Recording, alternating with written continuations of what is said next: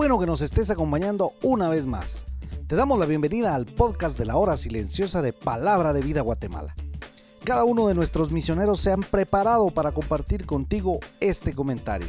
Te animamos a que tengas un corazón dispuesto a recibir el consejo de la palabra de Dios.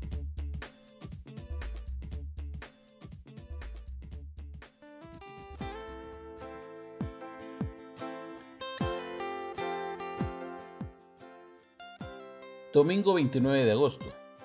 Qué bendición estar en tu hogar a través de este medio.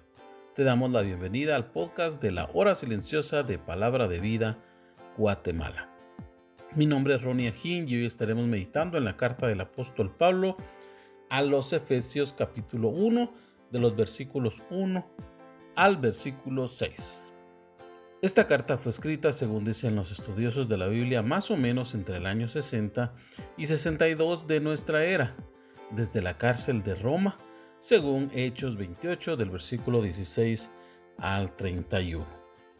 La carta está dirigida a la iglesia de la ciudad de Éfeso, capital de la provincia romana de Asia, lo que hoy sería Turquía. Éfeso era una bella ciudad, la cuarta en importancia en el imperio romano y muy famosa por la adoración a la diosa Diana. Algunos estudiosos de la Biblia dicen que esta carta tenía un sentido general y no solo era para la iglesia de Éfeso, sino para las iglesias que estaban en la región. Se dice también que esta iglesia pudo haber iniciado por el trabajo evangelístico que desarrollaron Priscila y Aquila en aquella ciudad, según Hechos 18, 19 al 26 cuando el apóstol Pablo los dejó haciendo ministerio allí. Como era la costumbre del apóstol Pablo, empieza la carta dando su nombre y a quién es dirigida la carta. Él les llama fieles y santos, apartados en Cristo Jesús. Pablo dice que Dios derrame de su gracia y de su paz en sus vidas. Y luego empieza una oración en favor de ellos. Pablo dice, bendito sea el Dios y Padre de nuestro Señor Jesucristo. Empieza con una alabanza y lo sigue haciendo en los versículos 6, 12 y 14.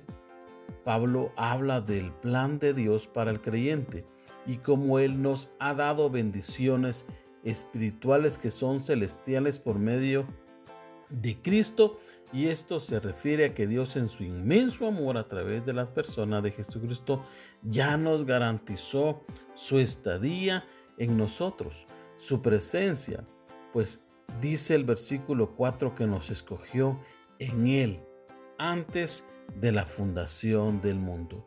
Y no solo eso, sino que también nos adoptó.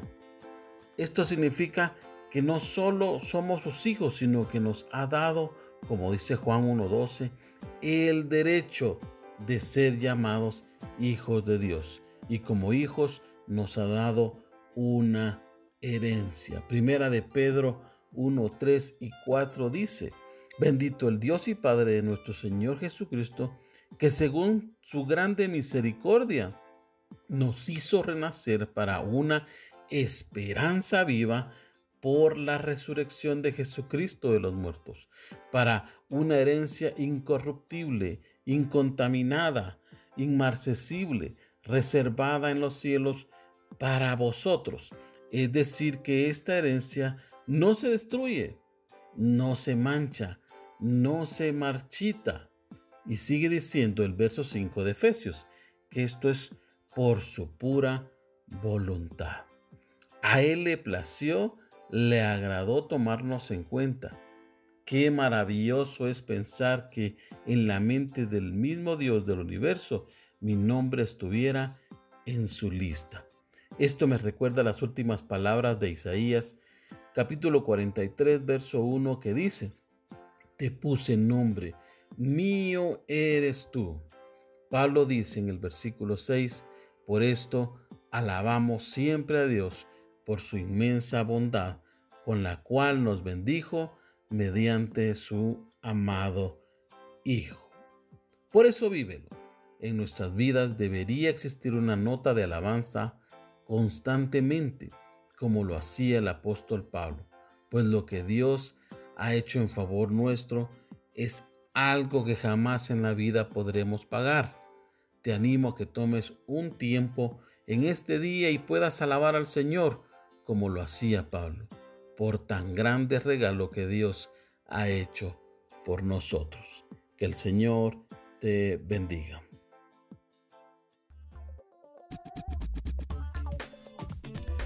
Tú puedes ser parte del crecimiento espiritual de tus amigos compartiendo este podcast con ellos.